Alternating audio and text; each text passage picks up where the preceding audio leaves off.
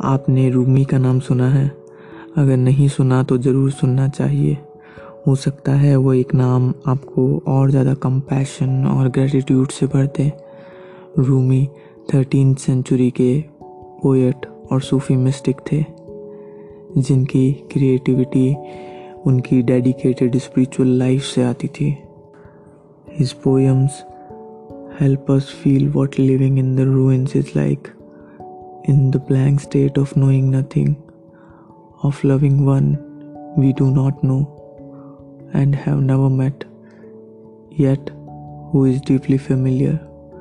He is the ocean that acknowledges oneness over the multiplicity of waves. हम सब लहरों की तरह अलग अलग दिखते ज़रूर हैं पर समंदर की गहराई में सारी लहरें एक हो जाती हैं रूमी की पोइट्री को अगर आप सुपरफिशियली पढ़ेंगे तो वो अपने अलग मायने बयां करेगी।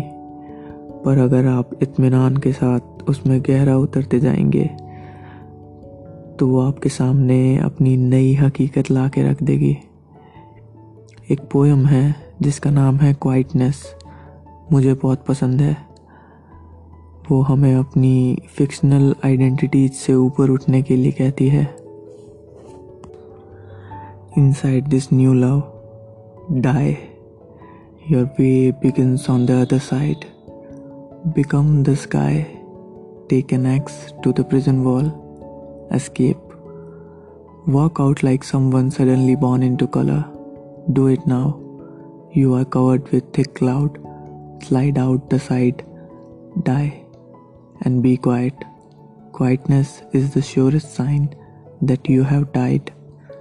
Your old life was a frantic running from silence. The speechless full moon comes out now. दिमागी तौर पर हम सब बहुत सारी सीमाएँ बनाकर उनमें कैद हो गए हैं उसी कैद से भागकर आपको आसमान जैसा हो जाने के लिए कह रही है ये पोयम बिल्कुल उस आसमान की तरह जहाँ दीवारें और सीमाएँ अपना वजूद खो देती हैं। रूमी एक खत है जो हर इंसान के लिए लिखा गया है, जिसको खोलने पर आप उसमें लिखा पाएँगे, live thank you so much for listening share this podcast and please try to smile more